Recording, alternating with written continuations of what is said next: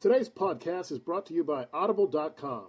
Get a free audiobook download at www.audibletrial.com forward slash swoopsworld. Over 100,000 titles to choose from for your iPhone, Android, Kindle, or MP3 player. That's Audible Trial, A-U-D-I-B-L-E-T-R-I-A-L dot com forward slash swoopsworld. You're listening to the Talk Story Radio Network. Welcome to another edition of Swoops World, right here on the new Talk Story Radio Network. Swoops World, where you get all you need to know about arts, culture, news, and happenings. Our number, if you want to give us a call tonight, is 562 912 3444. You can always email us at swoopsworld at gmail.com, like us on Facebook, and follow us on Twitter. Once again, if you want to give us a call, that number is 562 912 3444. Now just sit back and enjoy another edition of Swoops World on the new Talk Story Radio Network.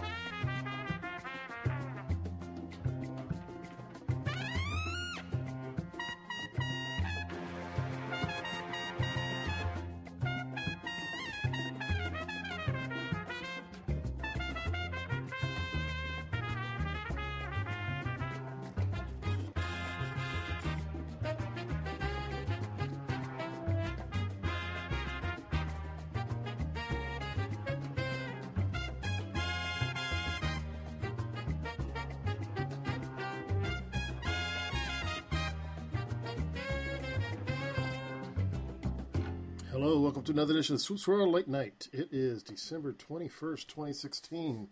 Uh, looking forward to a big night tonight. We have Bob Case going to be calling in and be talking about Bob and uh, Johnny Tapia, uh, who's just been inducted into the Boxing Hall of Fame, who Bob managed for a number of years. And uh, of course, we have the five time national champion Anthony Davis will be joining us too uh, tonight. So we're looking forward to talking to both of them about a variety of topics, a variety of subjects. But it's always uh, always fun to have them both on and and uh, see what's going on in the world. I know AD's got some some questions about these this bowl series and this um, uh, you know national championship race and the NCAA football. So we'll be having a chance to chat with him about all that. So uh, we're looking forward to looking forward to that, and uh, anything else that pops up might even open up the phone lines if we get a chance. But uh, we're going to take our first break. You're listening to the Swoops World on the Talk Story Radio Network, sponsored by HealthyNewDay.com, and uh, we'll be getting Bob on the line in just a few minutes. Every day I wake up at 5 to give Dad his medicine. Every day I wake up at 5 to give Dad his medicine. At 6 I make his breakfast. Every day I wake up at 5 to give Dad his medicine. At 6 I make his breakfast. At 7 I shower. Every day I wake up For those 5. caring for a loved one, we hear you. That's why AARP created a community to help us better care for ourselves and the ones we love. Visit aarp.org/caregiving. Brought to you by AARP and the Ad Council. Hey, how you doing? This is Joe Walsh. I'm speaking on behalf of RAD. It's okay to rock and roll, right? But don't drive home drunk. If you're drunk, call me up. I have a limo. I'll come and get you.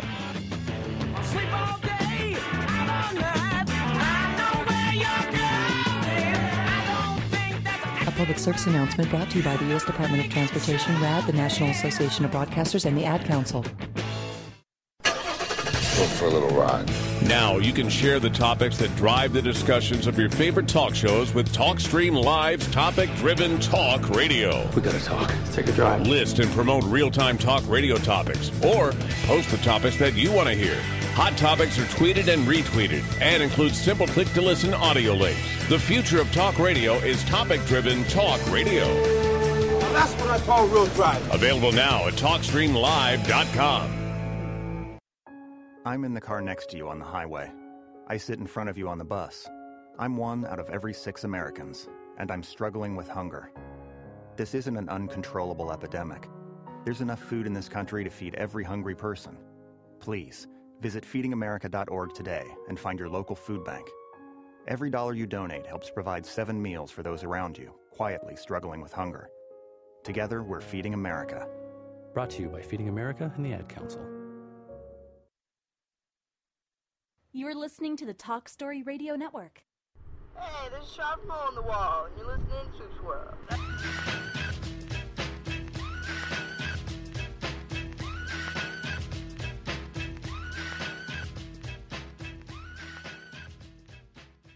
And welcome back to Swoops on the Talk Story Radio Network. And uh, just a few minutes away, actually about a minute away from talking to Bob Case. And, uh, you know, it's uh, it's going to be very, actually, there he is right there, right on time. I'd like to welcome back to the show our good friend, uh, pre- Vice President of the International Boxing Association. He's done so many other things in, the, in his lifetime, and, and it's always a pleasure to talk to him. Bob Case, how you doing, Bob?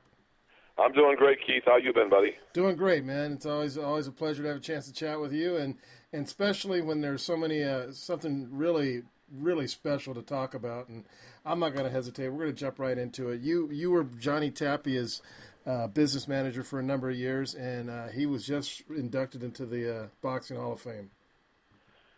Yes, uh, Keith. I've been, you know, walking. It was, I think, it was de- uh, December sixth. They had a press conference in Canastota, New York, and announced Evander Holyfield, Johnny Tapia, and Marco Antonio Barrera as first ballot inductees. Which, you know, I used to always tell Johnny, "You'll be in the Hall of Fame," but I mean, to make it on the first ballot, it's you, you have to be retired five years out of the sport. And this was the first time he and Evander Holyfield came up on the ballot, and bang, they're in the Hall of Fame. So, you know, with all the things that happened in Johnny's life, I mean, he's had a very colorful life.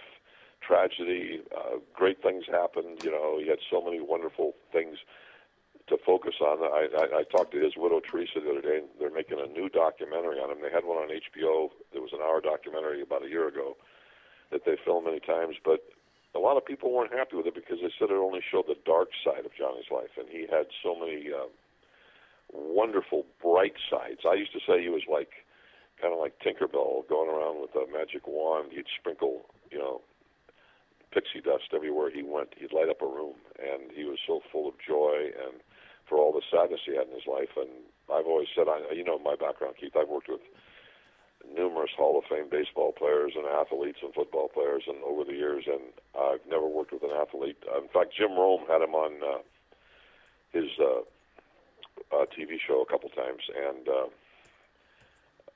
and he said, Jim Rome said on the show, he said, Johnny, all the athletes I've ever interviewed, and he and he'd interviewed everybody in sport. He said, your story is the most amazing, and it really was. And I was proud. I told his wife Teresa the other day how proud I was to be affiliated with him. You know, and Yeah. Teresa managed him. You know, I was like an advisor to him for over ten years, and I'm the one that.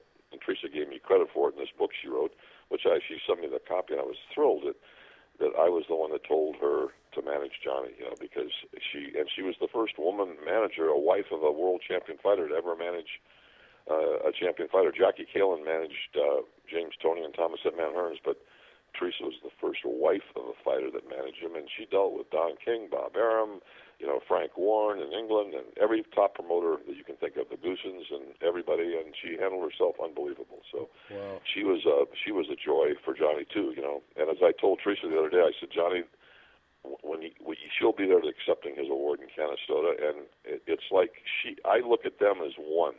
I've always looked at Teresa and Johnny as one. You know what I mean? Because he could have never made it without her love, support. She was a, a lover, a, a mother, a counselor, a best friend. She was everything to Johnny, and uh, he couldn't have made it without her. And you know, I'm just like I say, I was so wonderful to be with him, and I'm, I've been so happy. I feel almost like I made the Hall of Fame. You know what I mean? Yeah. Tell me about you know one one of the things is uh, you know people who are really who enjoy the sport of sport of boxing but aren't real boxing fans, so they know the names like uh, Holyfield and and and Hearns and and uh, you know Tyson and such. Um, a lot of people don't know the name Johnny Tapia unless they're true fans of the sport.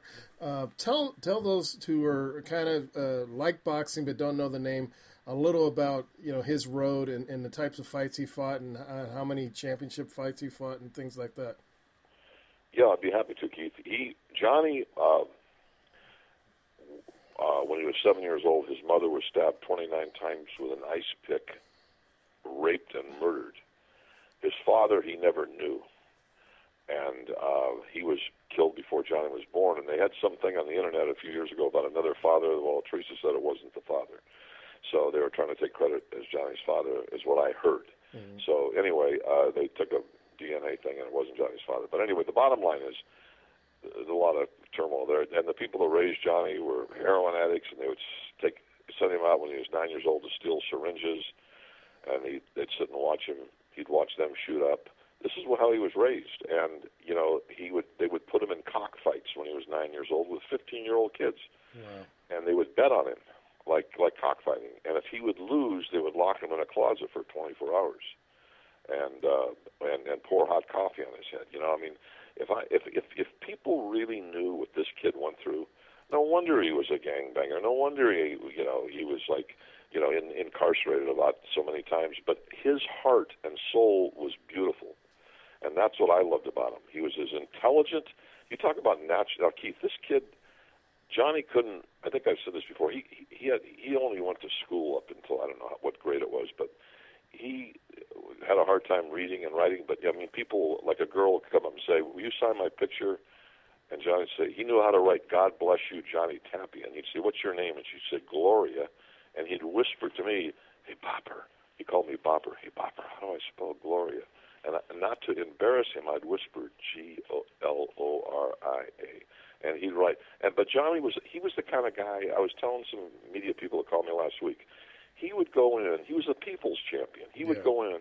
He would go in like we'd go to Johnny Rockets out here in uh, Agoura, and the Mexican chefs in the back, they all went nuts, and they heard Johnny Tapia was in there eating. He would go back in the, where they're cooking and take pictures with them and talk to them, and and he was just, uh, you know, he never uh, acted like a jerk to anybody. He was great. You know, the kid won I'm so proud of him. He won five world titles, and uh, he he he won in four different weight classes: junior bantamweight, bantamweight, uh, junior featherweight, and featherweight. And he was voted by Ring Magazine as the number one ban- junior bantamweight in the history of boxing. So uh, the bottom line is, he had a fantastic career, and he won. He, his record was 59 and five, and uh, two of the fights were bogus decisions to Paulie Ayala, which even the media called. And here's the amazing thing about his record: his record in wor- he had 20 world title fights.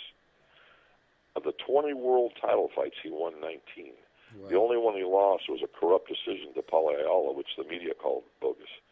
So, in other words, when the money was on the line, you know, Johnny used to have fun in the ring. He, if he didn't respect an opponent, he'd let him hit in the face, let him hit him in the face, let his nose bleed, he'd lick his blood, fro- frolic around with the fans, have fun, laugh. But if he respected an opponent, he would never get hit. He was that great an athlete. He would never get hit.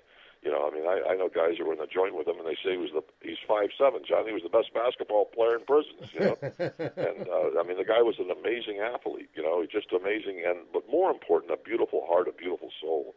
He's. I, I think I told you this one time. I was on a flight with him, and and we were both sleeping. And, one- and I don't think I thought about this since he died. I, I think I said this on your program one of the times we talked about him. I, he tapped me on the shoulder, and he, we were both sleeping. He says, "Bopper, am I a bad guy?" And I said, "No, Johnny, you're a good guy. You're just a product of your environment." And he smiled and he said, "Thanks, Bopper." And went back. You know how many times I've thought about that since he passed away in 2012? Yeah. You know, it's like, uh, you know, because he wasn't a bad guy. He was a great guy. If he'd been raised in Westlake Village or Malibu, or he could have been a doctor, a lawyer, or he's just a product of his environment. You know, just a product. I mean, t- to do what he did, you know, he used to always say, it's not how many times you get knocked down, it's how you pick yourself up. You know how many times he told me that? And it's and it's this kid, you know, never stopped. He always picked himself up. He battled drugs and everything. And these newspaper reporters would come to me and say, "Oh, he's a drug addict," and I'd say, "F you." I'd say, "Drug addict." I said, "Thank God he had drugs in his childhood." Or most teenage suicides are kids that can't deal with the shit that's been put in front of them, and they blow their brains out. Johnny at least anesthetized himself for many years on drugs.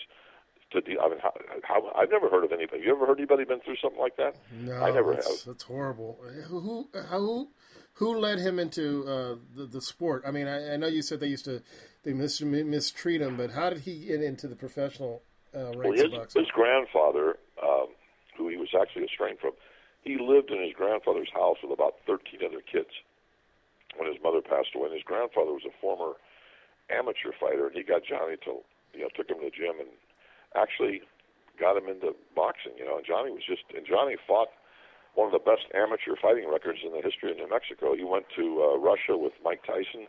They were both born in 1967, and they, they uh, Tyson loves Johnny. I mean, they fought together in the amateurs, and Tyson said some of the most beautiful things about Johnny. You know, at different times, and we have so many clips of nice things. And Tyson used to train in Johnny's uh, garage in Las Vegas when he he'd want to get away from the media. Johnny had a gym in his garage, and Mike would come over and train over there, and you know, they, would- and just they had a great bond between the two of them because they both had tragic childhoods. You know. Yeah. So uh, it's like, and, and don't think Mike Tyson doesn't know what Johnny went through, you know, because he'd been through similar stuff himself, you know.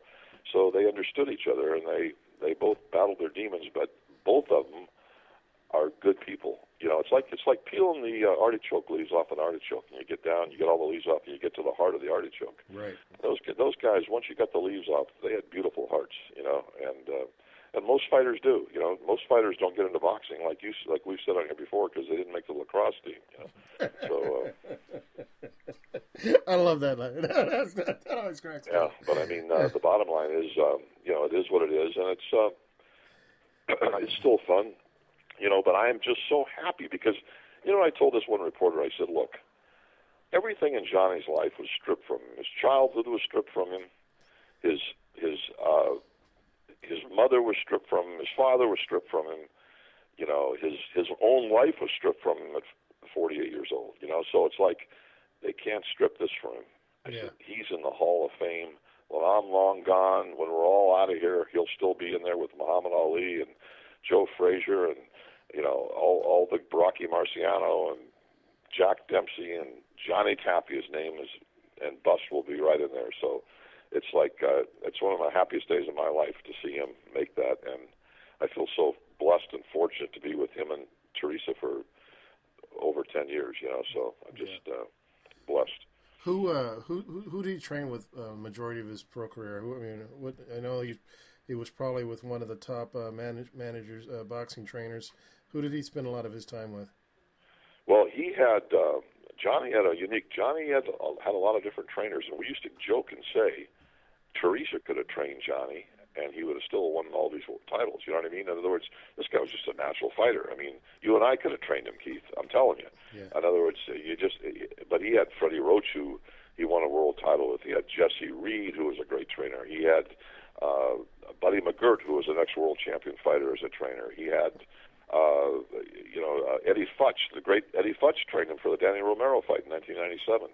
Uh, you know, I mean, there was just a whole bunch, and all really good trainers. Probably there's a lot of them I'm forgetting, but he had Tommy Morrison's trainer. I can't remember his name, but he had Miguel Diaz, a top-ranked trainer who's trained a lot of great fighters and everything. Who's from Argentina, but he, Johnny, he, he he just had a lot of trainers. You know, he, but Freddie Roach was probably his favorite trainer, I would say, and Jesse Reid, who he won a world title with. Jesse Reid trained uh, Orlando Canizales and quite a few great fighters, and he's Jesse's a great trainer. Wow. And uh, but um, the bottom line is, you know, it's uh, Johnny was just a born fighter, and he loved the sport. And Teresa always said, "I worry less about Johnny when he's in the ring than any other time of his life."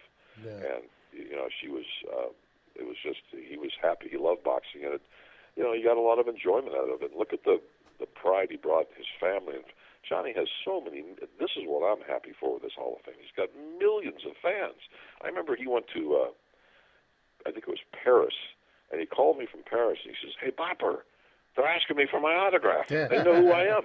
he, he he couldn't believe that they rec- see boxing on the internet. You know, Showtime and HBO that goes all over the world. Right. So he he didn't realize that he could walk down the street in Paris or London and people would recognize him. You know what I mean? He was shocked. He was dumbfounded. You know. But uh, and, Johnny was, you know, he had. I, I think I've said this before. His funeral in Albuquerque was the largest funeral in the state of New Mexico history. They had close to eight thousand people, and they turned away people at the pit in Albuquerque for his funeral. So uh, it's just people love you. You know, you know, you know. I've been to Super Bowls. I've been to Rose Bowls. I've been to World Series. I've been to NBA championships. I've been to Stanley Cup championships. I've always said I have had the honor of walking Johnny in the ring many times for world title fights, and there's nothing like his fans. Yeah. Nothing like his fans screaming, and you, you, you, it's almost like you're on the clouds above the earth when you're just walking in. You know, the, that you just you've never heard anything like it. They love Johnny. I mean, he just people. He had that that magnetic. I used to say when he'd walk in a room, the lights would blink. You know, he just had that appeal. I had Mickey Rooney when I was managing Mickey Rooney. I had Mickey walk him in a couple times in the ring, and Mickey loved Johnny. He adored him. You know, he wore Mickey Rooney wore Johnny Tapia gear and hats and T-shirts, and he loved Johnny. But um, he, in fact, he did one fight with him down at the Forum when Johnny fought uh, Kennedy McKinney at the Forum, and um, it was, uh, you know, Mickey, Mickey would love Johnny. But you know, he's just a battler, and you know, you see you see somebody overcome what he overcame in his life and, and achieve. I look at Johnny's life as as a victory dance, not a not. I don't look at it as failure. I look at his life should be celebrated, and that's why I'm so glad about this Hall of Fame. And I'm a, I'm thrilled. I'm here to see it. You know what I mean? In other words, uh, James Toney's a friend of mine, and I always say, James, lights out Tony. I said, I used to always call him first ballot. You know, you- 15, 20 years. I said, will you retire because it takes five years? I said, "You retire." I said, I'll be either pissing in a bottle or dead when you make the Hall of Fame. You know what I mean? So I said, will you will you retire so I can well, I see you go in the Hall of Fame? He always laughs. He James is a great guy, but but you know, I'm just blessed that I'm. And uh, Teresa called me the other day and says, you better be there. So I will be in Canastota on June 11th, 2017. It'll be a great. It's like a four day thing. They go You know, that's- Friday, Saturday, Sunday. That's uh, that's got to be a, a great uh, experience. You know, I know, Bob, that you you have a number of friends uh, that you have seen uh, or, or have seen get elected to or uh, know of personally. Um, they have gone in before you met them, but they belong to halls of fame. I know you know people in the football Hall of Fame. I know you know people in baseball Hall of Fame, uh, and Johnny going into the uh, boxing Hall of Fame. And I know it's a, a very very special uh, um, award for anybody. But uh, it sounds like you were really close to Johnny. Uh, is this is this one of the special ones about all the all the other people you know that are in all these other halls of fame? Yeah, well, I've you know, as you know, I mean, you've had some of my Hall of Fame football friends on your t- on your show, you know, Yeah. and and, uh, and Maury Wills will be in the Hall of Fame. But uh, it's like there, there's I know tons of them. You know, I've worked with tons of them. But let me just tell you this: I don't know anybody like Jim Rome said on on his show. I don't know anybody that has overcome what Johnny Tapia overcame to be in the Hall of Fame. In other words, I would say I have more respect for him than any other athlete I've ever been around. And and I really mean that from the bottom of my heart because I know what he had to battle and what he had to overcome. You know, he's pronounced dead four times with drug overdoses, you know. And, you know, uh, one time I went up there to Vegas to see him and he was all wired up and Teresa says, Go in and say goodbye to Johnny, Bob. I had to drive from Oakland. It was at an Oakland Raider game, and I, when I heard he overdosed, I, the news media was calling me, 50 phone call. So I drove straight from Oakland to Vegas, and I, I walked in the room thinking he was dead. I was crying all the way up to Las Vegas. Yeah. I get in the room, and he opens his eyes. He says, "Hey, Bopper, can you get me an in unbelievable, unbelievable. Wow. You know, it, it, it's we, we hear these stories of, of people, and, and, and then you know, the, like you said, the, I, I did see the other special, and it did focus a lot on on the, on the, the downtime and the, and the tragic um, experience that he went through. Um, but like you said, you know, that that he he was able to overcome a lot of that, and and, and, and multiple times uh, over different Absolutely. periods of his I mean, life. That's what. That's what. I mean, this is what his his motto was on life. It's not how many times you get knocked down; it's how you pick yourself up. I mean, think about that. Think about how many people we know, whether it's in business, whether it's in, you know, like a health problem, whatever it might be. Think how many times people get knocked down. Some people just want to give up. Some people don't. You know, Johnny was a fighter. He was a fighter. He taught me that. I, you know, I I got a 96 year old mother that's house burned down, and and you know, and she's you know lost everything she had, and it's like I told her today. I said, Mom, I'm so proud of you. You're a fighter. You know what I mean? You're a fighter, and I love to see people with grit and fight in them. You know, Casey Stengel was a fighter. You know, he was just a fighter, and Johnny Tapia, you know, he wasn't afraid of the devil himself. I'm telling you, I've I've seen him. I, I, I could tell you so many stories. I, I got one funny story I got to tell you. You're gonna you're gonna love this one. You got time for a quick Uh, story? we got, always got time, Bob. Okay, this I was talking to Teresa about it the other day, and we were laughing. We were we were reflecting on so many old stories, but this one is really funny. Johnny uh, was doing a color commentating for ESPN uh, boxing on down in, in uh, Palm Springs. It was an Indian casino down there. So he called me up and said, "Hey, Bopper, come on down. I'm doing color commentating. Let's go out to dinner after the fight. I'm in Palm Springs." I said, "Yeah, I'll come down." I said, "Now my brother-in-law was visiting from Sweden, from Stockholm, Sweden. Uh-huh. And he had watched all Johnny's fights from Sweden. He loved. He said, "You're going." He said, "Do you think I can meet Johnny?" I said, "Yeah, come on down with me." His name was Ronnie, and uh, so I, I said, "Johnny, can I bring my brother-in-law?" Yeah, bring him down. So this is the first time he's ever met Johnny Tapia, right?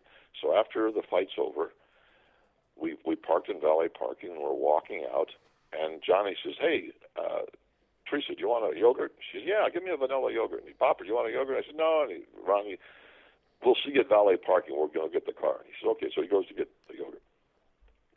We're standing in valet parking in this place, and there's a guy, a big guy, Hispanic guy next to me, maybe six one, uh, and he's on the cell phone saying, "That stupid." The c word. Yeah. You stupid this. You stu the worst language you could use. So I'm sitting there with Johnny's wife, and I tapped him on the shoulder and I said, "Hey, buddy, there's a lady standing here. Will you knock off this crap?" I said, "There's a lady sitting here." And so he looked at me kind of funny, and he kept doing it. And I, knock, I went up to him again and tapped him on the shoulder. And I said, "I'm telling you to shut up."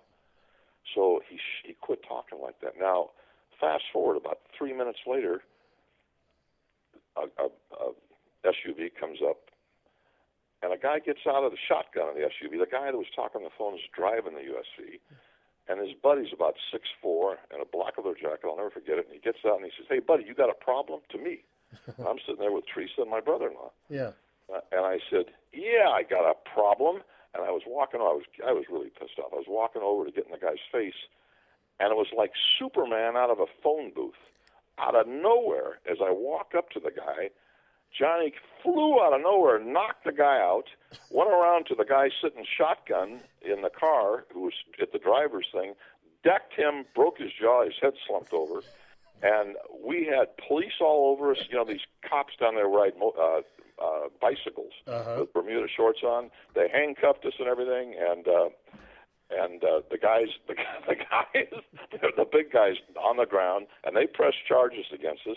And I said, officer, I said, are you married? And he goes, I'm in, I'm in handcuffs. And he goes, yes, I am. I said, what would you do if you heard somebody using the c word around your your wife? He said, I would. And then he says to Teresa, did he say that in front of you? And he said, and Teresa, as smart as she was, said, yeah, that's. After that, he pushed me, and the officer said, "What?" and, and, and, and so you don't think Teresa's been through this before. So, that, so, that, so the officer says, "What?" And and so we said, "We're pressing charges against them." So listen to this: we pressed charges against them, and they let us go. So I flipped this guy there, this guard there, a hundred bucks, and they had a they had a tape up there. You know those things taping the whole thing. Yeah. I gave him a hundred bucks, and he destroyed the tape. We got out of there, and I'm telling you, we went out to dinner, and we my brother-in-law was in shock. He finally got to he finally got to meet Johnny Tapia, and he was shaking. He he he was laughing. He was like he was he'd never seen anything like this, you know. And this is just an average day in the life, you know what I mean? The life and times. It was just a, another day, and uh, we we went out to some steakhouse in Palm Springs, and we must have laughed for five hours. I mean, just unbelievable. But Oh, that's just one of hundreds of stories like that. You know what I mean? Just unbelievable. That is, um, uh, that's just a crazy story, man. yeah, well, Teresa, Teresa's. I mean, she she's been through so many things. You could you could go on for twelve hours telling stories. Now, she we, from- we, we, she, she- and I talked on the phone for probably two hours that are just laughing, just laughing. Yeah. I mean, isn't that great when somebody's not here anymore and they give you that much laughter? You know, and and uh, you know, just and and Johnny, believe me, he was the night. If you if you said a, a, a foul word around a woman, he was one of those kind of guys because of what happened to his mother yeah. He was go nuts, man. He would he would he would pull out a chair for a woman, open doors for. He was a, the most. He's the kind of guy you'd want your daughter to go out with. He's a total gentleman. You know what I mean? Yeah. And I've often said he's one of the few athletes I ever saw in my life that did not mess around on his wife. I mean, and you know what the, you know what it's like in the sports world. Keith. This guy was like he may have had a drug problem and everything, but he loved his wife, and he he. I saw women pull out their breasts, wanting to autograph their breasts. You know, these and these they were mobbing him. Yeah. He, I'll tell you, I'll tell you something. He said, we're up in, it was in, I think it was 19, it was when he fought Marco Antonio Barrera at the Mandalay Bay. It was right before Halloween, and seven women dressed up in cats. These gorgeous women that are dressed up for Halloween cats came up. Can we get our picture with you? Can we get our picture with you? Well, this one, it was just me, Johnny, and his bodyguard, and a couple of the other entourage. And this one woman was all over him. And the bodyguard says to Johnny, "Now this is a street thug." He says, "Johnny, that girl, that girl really wants you." And Johnny said to, and this is the this. I mean, he. I learned from him, Keith. The guy was so smart. He said, he said without missing a beat, he goes, "That's 15 minutes of fame. I'm working on a 12 minute marriage, a 12 year marriage." Like, Holy shit! This is a street kid from Albuquerque. That's 15 minutes of fame. I'm working on a 12 year marriage. I went, "Holy!" I mean, this guy. He said so many things that I learned. So he was such a. I mean, he had so many good qualities about him you know, that I admired him for. You know because uh, you know I was you know at his age I don't know if I could have been doing that kind of stuff like he was you know good stuff you know Yeah. so it's like wow Well, that's that's that's that's uh you know it's he's he went a, a long way to get to the Hall of Fame and and uh, you, you have you have some great memories uh, that you can you will you'll, you'll always cherish and uh, it's great to see that this uh you know that he gets inducted while while you're still around to see it. well thank you Keith and thank you for remembering him you know it's very kind of you to even let me reminisce about him and let people hear about him you know but he's um you know it, it's just another blessing in my life We're, we've all been blessed Keith you know what I mean so Yeah. you know we've all been blessed That's it's it's it's wonderful, and I and I know I, I know that I uh, you know you've shown me some some things that uh, he he given you over the years and stuff like that, and it's just it's great to see you know see things like this when you you you see these you see people and you see you see them perform at their best, and uh, and then then leave us before all the accolades are, are, are still you know still coming their way, and it's great to see somebody make it to the Hall of Fame. Just like we were talking last week about uh, you know I had Maury Wills on. Uh, and I know he's a friend of yours, and we talked about him a couple weeks ago. And you know, we'd like to see him get into the Hall of Fame uh, while he, while he's still around to see it. You know? absolutely he should have been in 15 years ago Yeah. and he's so humble he would never you know push to get himself in the Hall of Fame you know what I mean Yeah. Uh, And I always, it's like Pete Rose is a friend of mine. I said, I said, he's always complaining about not getting the Hall of Fame. I said, Pete, you don't need the Hall of Fame. They need you to validate that they're a Hall of Fame. I said, you got more hits than anybody in the history of baseball. You never took steroids. You never cheated on the field. Why would you not be in the Hall of Fame? You broke Ty Cobb's all-time record. You have more hits. You you started an All-Star team at five. Now think about this one, Keith. He's he played in probably twenty something All-Star games, but he started. This will never be broken ever in my lifetime or your lifetime. He started the All-Star game at five different positions. Wow. Imagine that.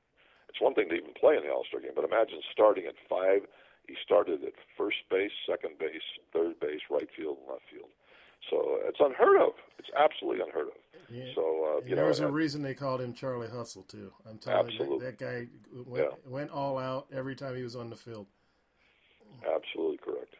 I remember, I remember him taking somebody out in the All Star game, man. He, he Yeah, Ray Fosse. He knocked Ray Fosse on his back and uh, sliding into home and all. That's the way Pete was. You know, was, you know, he was just all baseball. You know, I mean, Yeah. Al the Bull Ferrara said, "Bob, he played with everybody, Al," and he said he's the only guy I'd pay to see play. You know, he was just uh, he loved baseball. You know, uh, number one, and I think gambling was probably number two, but he love baseball. But you know, the interesting thing, I watched the special that he was on. Uh, he he did a reality show for a little bit, and when he talks baseball, I mean, you could just see him light up. He he knows that sport. He lives that sport. Uh, you know, p- kids could learn from guys like that uh, all day all day long. I mean, he's just I got. Speaking of Pete Rose, I got another funny story for you. This will take one minute. Johnny Tapia was fighting Jorge Julio in Las Vegas. It was on Showtime, and no, it was in Albuquerque, and it was on Showtime, and for his fourth world title. Now, Jim Gray, this announcer, which we can't stand, was an, was at the All Star game, and he went up to Pete Rose, and when they were honoring Pete Rose, it's one of the first times that he said, sucker punched him and said, "Did you bet on baseball on a national broadcast?" And everybody was furious that he said that to Pete Rose. Did you bet on baseball instead of saying congratulations, Pete? So we, I told Johnny before the fight. It's on, it's on. You can if you ever get the fight, it's on Showtime. Uh, Jorge Julio, you'll see it. I'm standing right behind Johnny in the ring, and I said, Johnny, if this jerk comes up to interview you after you win the world title, you're going to say, you owe Pete Rose an apology. So Jim Gray comes up to Johnny and says, Congratulations for your fourth world title. And Johnny says, You owe Pete Rose an apology. and, uh, and, and this, this Jim Gray didn't know what to say. He was speechless. He was totally speechless. And and uh, it's on. It's on. It's documented on television. So you can, and I'm I'm behind Johnny laughing. You know, I'm laughing my head off. So then he he, he was fumbled. He didn't know what to say. He goes to Freddie Roach, the trainer, and says. You, I that was undone, and Freddie says, "Don't tell me about it. Go in and tell Johnny about it." and they're taking Johnny's hand wraps off in the in the locker room after the fight, and Jim Gray comes up to him, and Johnny let him have it.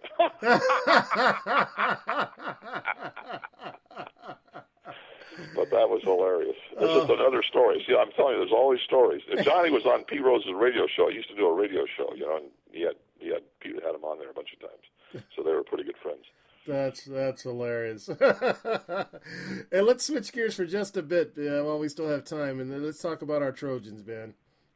Yeah, they're they're. I'm so excited, Keith. I just can't wait. I uh, my guy Brian Kennedy told me the other day he got me some tickets for the Rose Bowl, so I'm I can't wait to go. And uh, it's just uh, I think they're going to blow. Um, they're in a big dispute now. I guess SC wanted to wear red in the Rose Bowl, and the team that's rated the highest can pick the jerseys. And they, the Franklin, the coach at Penn State, would not let us, let us see wear red because he said that would be giving him a home field advantage. so I guess Lynn Swann, I heard yesterday, uh, contacted the athletic director at uh, Penn State trying to get him. And you know, you, you look at what happened at SC and what happened at Penn State. Uh, you know, you and I have talked about that before. Yeah. They had a, they had a guy there, an assistant coach, that was uh, having sexual affairs with 10, 12 year old boys. And for a 10 or 12 year period, and everybody in the place knew about it and they covered it up. And what happens? They gave all their uh, victories back to him. They, they, they uh, Joe Paterno's got his wins back. And you tell me he didn't know what was going on? Are you kidding me? And and SC gets the death penalty for having Reggie Bush's stepfather, who's not even married to his mother now, in San Diego, 200 and something miles away from campus, takes the money from an agent, and they and Reggie didn't even know about it, and they take his Heisman Trophy away and do all that stuff. I mean, it's just, it's just unbelievable what SC had to go through for the last ten years. You know, they would have been, and, and, and people don't, they didn't like the success they were having. You know, the athletic director, I mean, the the NCAA president was a former athletic director at the University of Miami, so he was PO'd that SC was having all this success. So he gave them the death penalty, and, and that's after letting the guy at Miami, Shapiro, one of their alumnuses, was taking players out and getting them laid on yachts, getting abortions Oh, for them, all kinds of crazy stuff. If you giving watch, them cash, do, Yeah. doing this, doing that, taking them to bars, taking them here to. So you know, it's, it's it's as we know, Keith, everything is corrupt. Whether it's politics, whether it's you know, you know everything. Uh, well, look at our our ex sheriff, this Baca guy. You know, I mean, you you look at all these things, and you go, holy shit, you know, what's going on? You know. And you know the thing is, you know, with with the penalty that SC had, and and and I think with with different leadership, they would have fought that. Are you kidding? That guy was like, uh, you know, the biggest limp dick in the history of athletic directors. You know, the guy was a complete, uh, a complete, uh, you know, a complete wacko. I mean, he didn't do. He had no guts, no, no. Uh, he let everything. He let them dictate what to do, and he cost the university millions of dollars. Yeah. And he still cost them. You know, still cost them. They're still paying for his some of his decisions. But uh, you know, the bottom line is, I'm just glad he's out of there. Oh, absolutely. I mean, it's like uh, somebody said, "What do you think that Lynn Swann will do?" I said, "I don't care who you put in there; they can't be any worse. it, it doesn't matter who. It doesn't. You could get Curly Moe or the Three Stooges and put them in there; they would do a better job. You know, it's just a better job. And and besides, Curly and the Three Stooges, they're not arrogant. You know, it's it's one thing to be arrogant if you're smart. You know. But if you're dumb and arrogant, that's really unbelievable. You know I mean? arrogant. He's just arrogant for, for the sake of being arrogant. exactly, exactly. You know, because uh, you know, I was talking to one of his teammates today, uh, and they were talking about it's a guy that played in the NFL with the Oakland Raiders for a long time. He was saying, you know, there there was a Mexican guy on that team. Uh, AD, no, you ask AD when you talk to him. He, he knows his name. This guy would have been an NFL quarterback. He was six four, could throw seventy five yards. Never saw the field. Never saw the field. Why? Because Haden lived with McKay. You know, and uh, you know there was a couple. Of, I told you the story. There's so much political crap in life itself. You know, Yeah. so you know you just have to realize that and learn to accept it. What's the Serenity Prayer say? God, grant me the serenity to accept the things I cannot change, to change the things I can, and the wisdom to know the difference. You know, so Absolutely, absolutely, absolutely. well, I, I I know it must be great to be uh, going to the going to the Rose Bowl. It's been a it's been a while since uh, since they were there, and uh, Yeah, you're gonna have a, you're gonna have a blast, man. Yeah, absolutely. And uh, I, I, I'm sorry, you're not, I would get you if, if you were around here. I'd get you in there, but you said you're not going to be here, or what? Uh, no, I won't be. I won't be. I, I think we. I think we don't even get, we get back that day. So I don't think Yeah. because it's the second, isn't it? It's it's not the first. Yeah, it's year, January second. It's Yeah. they don't play on the Sundays there, so it's Monday. Yeah, so I, I will, uh, I will check and, and get back to you on that. But I'm pretty sure we get back that day, so I don't think I'm gonna be Okay. around. But I That's will see you next week, Bob. I doubt, I Okay, always good talking to you, Keith. You and, too, uh, brother. Keep up the good work. God bless. Absolutely, love, love talking to you, brother. You have a good one. Bob Case, everybody. Uh, always a chance. Uh, always, we always enjoy a chance to chat with him, and and he's just got so many, uh, gosh, so many stories. He's been around so long and done so many great things with so many different people, and it's always uh, always a lot of fun to chat with. We're gonna have Anthony Davis coming up in a few minutes. We're gonna take a quick break. Uh, listen to some Carrie Appel. This is uh, "Don't Get Used to It," and we'll be back after this.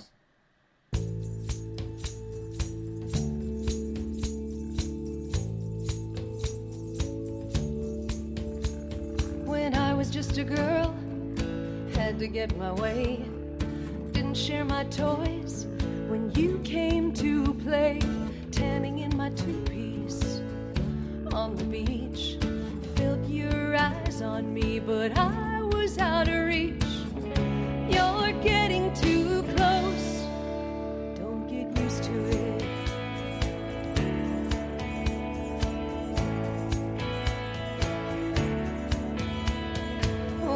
got to college, flirting in the bars, hitting on frat boys who drove fast cars, long ski weekends on dad's credit card. I pushed you away when things got too hard.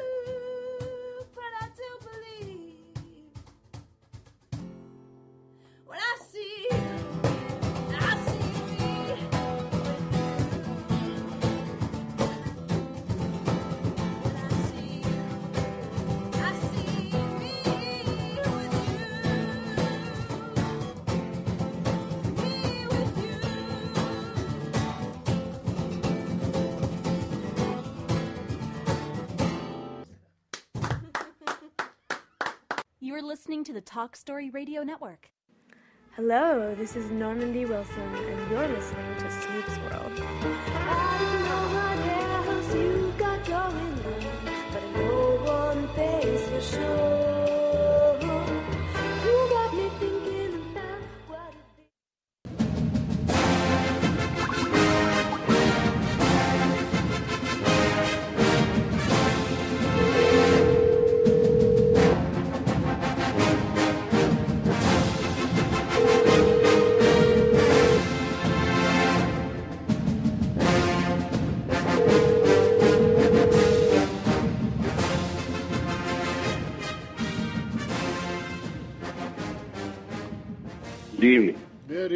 Like to welcome back to the show our good friend and colleague, five time national champion, two time All American out of USC. Great, uh, you know, NFL, CFL, you name it, is uh, the good, the great Anthony Davis. How you doing, brother? Well, I'm awake. That's half the battle right there, man. I know it. Hey, man, so much to talk about, but I want to ask you something first, right out of the gate. Uh, we just had uh, Bob Case on the show, and I know you know Bob. And uh, he said uh, when you were playing over at SC, and he couldn't remember the guy's name, but he said you guys had a uh, uh, he's uh, a Mexican kid that uh, was playing quarterback that never got a chance to see the field, uh, playing behind uh, Haden. But he said the guy uh, could launch the ball about seventy-five yards. Said the guy's an outstanding athlete. His name was Orlando Levis, and he was a roommate of mine as a freshman. About six two and a half, about two fifteen. Ran a legitimate four six forty. Um, was unbelievable arm. Could Wow. play. Could have started. Could have started anywhere in the country. Anywhere in the country, and and could have been an easy NFL quarterback. Absolutely. That's kind of talent they had over there. I mean, a lot of people questioned the quarterback position anyway when I was there. So, um, you know, we had Mike Rae my sophomore year. Haden was my junior, senior year. But of course, he could have easily been a starter there, and he could have played almost anywhere. Wow. He was that he was that good, in my opinion. Yeah. And other people agree, and a lot of people agree with me. Guys who went on to play in the pros, like me, that played there knew he was that good. That's amazing. There's no doubt. You you you have said many a time. There's just so many, so much talent out there in the world, and I think you, you used the phrase lots of times. You said there's people walking the street that can play in the NFL, and it sounds like there's a guy here who who had had all, had all the all the uh, all the talent and all the uh, all the parts needed to do so. Well, you know, man, even if it is, he invited me to his retirement party. Uh, I think he was working for the city or what, I'm not sure, but I was at his retirement party. And uh, I actually told a room of 150 people that he could have played, started easily at SC and could have played in the National Football League. It's my opinion. I mean, you know, somebody said it not, but that's, and I know some other players on my team that feels the same way. Yeah, yeah. You know, so you know, it's like I always even especially today, he's even if you thought it was something then, even today, it was just, it's just unbelievable the, the pool of people. And I don't even know how people can have. Uh, that's the reason why we talk about the Patriots and what and how they scout and draft and everything else. They know there's players out there, and like I always go, I'm always come back to that. The fact that Brady was 199th pick just go to tell you the kind of talent that's possibly out there. It depends on what. It depends on where you go, who drafts you, what kind of system in determines how well you might do in, in, in, in pro football or in football. Period. And Orlando Levis was a guy years ago who I just shook my head. Oh man, I mean, this kid's got to play somewhere. Yeah. He's got to get a shot some kind of way. And I I try to tell him, I said, man, got to leave, go somewhere. But he, but he, his attitude was, I want to stay at school, get my education. And that's what he was. That's what he went on and did. Wow. And You know, he could easily went somewhere else and started. That's you know it's it's it's one of those things. Uh, you know, like you you've you've mentioned lots of times before. You I've heard you say when I said, "What would you suggest to kids?" You said, "Go someplace that's going to provide you the education you want first, and then you can play in, in a system that uh, that works for you second. And and and and, uh, and it's and it sounds like that's what he did. He uh, he, he- went to get the Well, he knew he, he well he knew he, well, he knew he wanted to go to SC. He wanted to be a part of the Trojan family. That's what he did, and he just wasn't going to go anywhere. I mean, and he could have easily done that. Yeah. You know, in those years, you know, a guy like that, people took him in a heartbeat. Yeah. I mean, anywhere. I mean, you know, he was that good. So, but his his mind was set on getting an education at SC, which it worked out for him, and uh, and that's what I emphasize to when I talk to parents. Look, have your kid go to school. You think academically first, and then everything goes second. Because anything can go wrong, you get injured, a coach can leave, he can make all these promises, but at the end of the day, if they do leave and that cat happens to you, you still got your, your education, school to fall back on. Yeah. And so that's what I emphasize on it. Because, you know, I mean, football, I mean, that can end any minute. One play, you're done. And, you know, the farther you get, that's just a plus far as I'm concerned. Looking back on it and everything, like I always told you, uh, looking back on it, you know, you know, it, it, it, it, football and sports is a step. You can have an injury at any given time. That's the reason why you got to have those fallback positions. Right. You know, you mentioned something about you know we talk about he he could have played anywhere and, and, and this and another. I'm starting to see more from watching. You know, when I'm watching games and and they'll talk about a guy. So I'm starting to hear more. And I don't know if I'm just more in tune to it now, but I'm starting to hear more of them saying, "Oh, this guy was an undrafted free agent." Uh, are, are, are, there more undrafted free agents that, that, are making it into the league now and are, are getting playing time and, and, off, not on the practice squad, or is it uh, just uh, the talent that's just bringing guys, uh, uh, you know, up and then giving them the opportunity to do so? Well, first, you know, first, first of all, there's more talent today than ever before. Okay, that's the reason why I say if you don't go to a school that the pros scouts are really in tune to, like the Alabamas, other Ohio States, other Michigans, the SCs, the Stanfords, the you know the Florida States, and and you know Clemson's and all those kind of people. Those are the those those are the those are the talent bases that they focus on. So a lot of kids get lost under the radar because of that.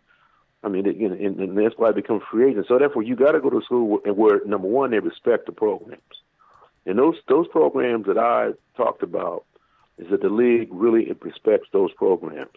You know, don't get me wrong. There's coaches out there that know what they're doing. Right. It's just that it, there's so much talent and there's so much stuff you got to pick from. It's like, you know, now I don't know how these guys can scout unless they, unless I always said, you need to go have a seminar with the Patriots because they know how to draft. They know how to pick free agents, but in, in, incorporate them with the draft, what they got on the existing roster. But even then, they have a tough time because they realize, man, did I get the right guy? There's so much talent out there. You hear the stories again and after again. Like this one guy who made that interception against Seattle Seahawks uh, that, that won the Super Bowl for him. The guy was the guy was at a fast food restaurant the year before. Malcolm Brown. I'm, I'm, I'm, yeah, that's that's what I'm saying. So I mean, so you got to be in a position where you go to a school where you're going to be seen, because there's a lot of undrafted talent walking out there. And Pete Carroll is a perfect example of that. Uh, Bill Belichick's a perfect example of that.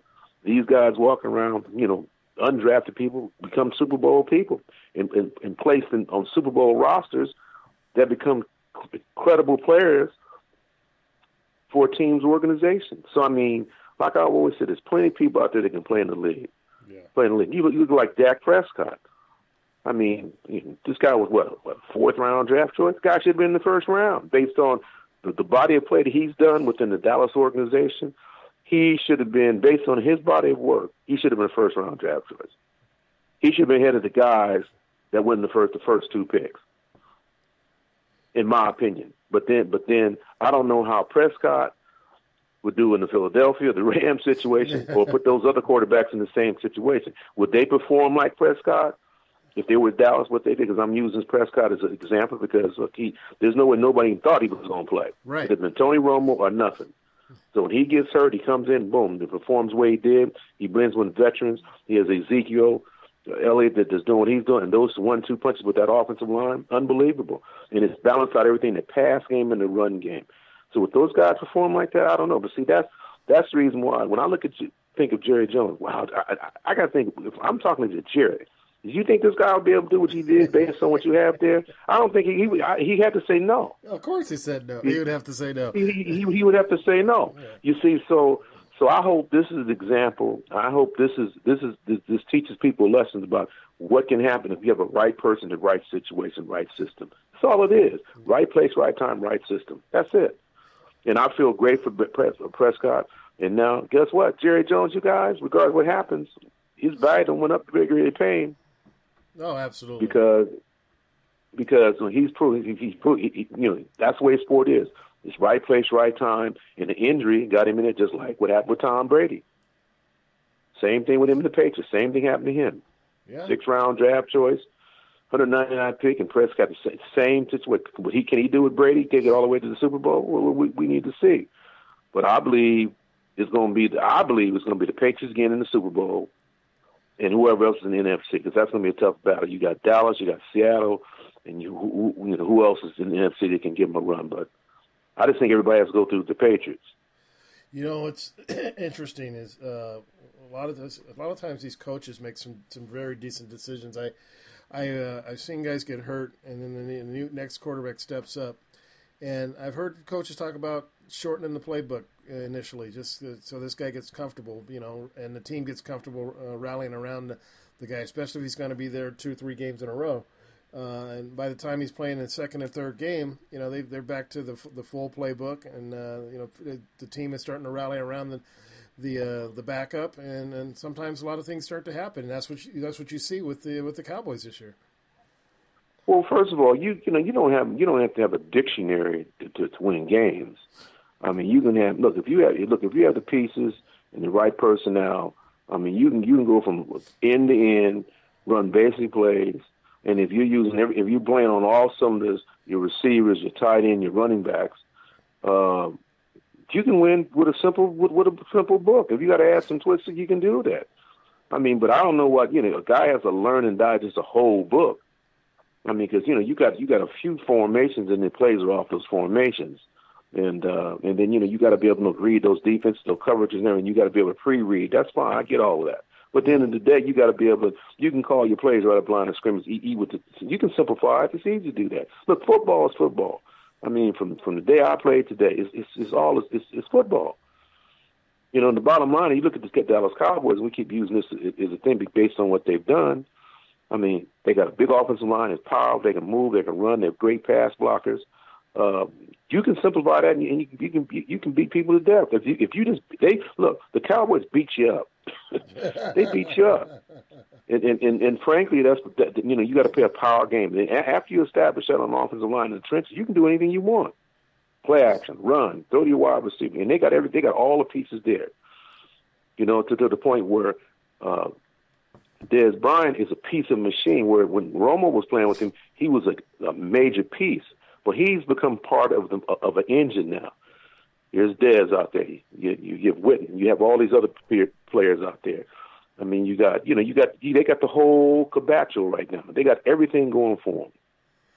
You see that you see that a lot of times with with teams uh, in, in a variety of sports. You know, there, there's the one guy who who always gets the ball, a la Dez Bryant, and that's who that's who De, uh, that's who Romo's looking for.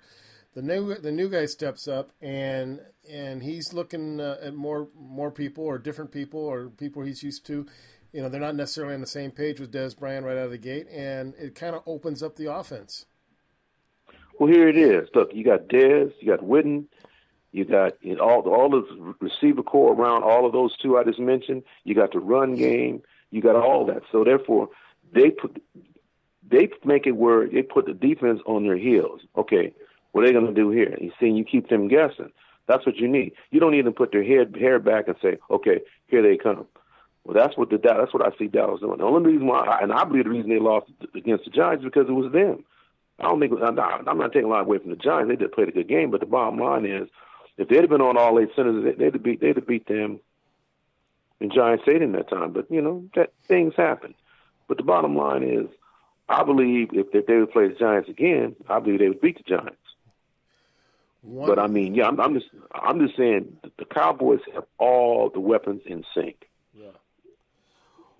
When you talk, you know, you mentioned you mentioned Brady, you mentioned Belichick, uh, and I, I tell you what, you, you watch Brady. He's got he's had guys go down. You know, he loses Gronkowski again, um, but you know the guy seems to, to, to find the find the, the the the person he needs to hit at the time he needs to hit him, uh, regardless of who's in there. And I, I know it's the same thing when Brady went down. When Brady was out for four games and they went three and one, you know, without him. Uh, they seem to be able to keep marching on, even when they have guys go down to injuries or suspensions or concussion protocol or whatever whatever the case may be, they seem to, to keep marching on. Even when sometimes they don't look like they're playing their greatest game, they find a way to win.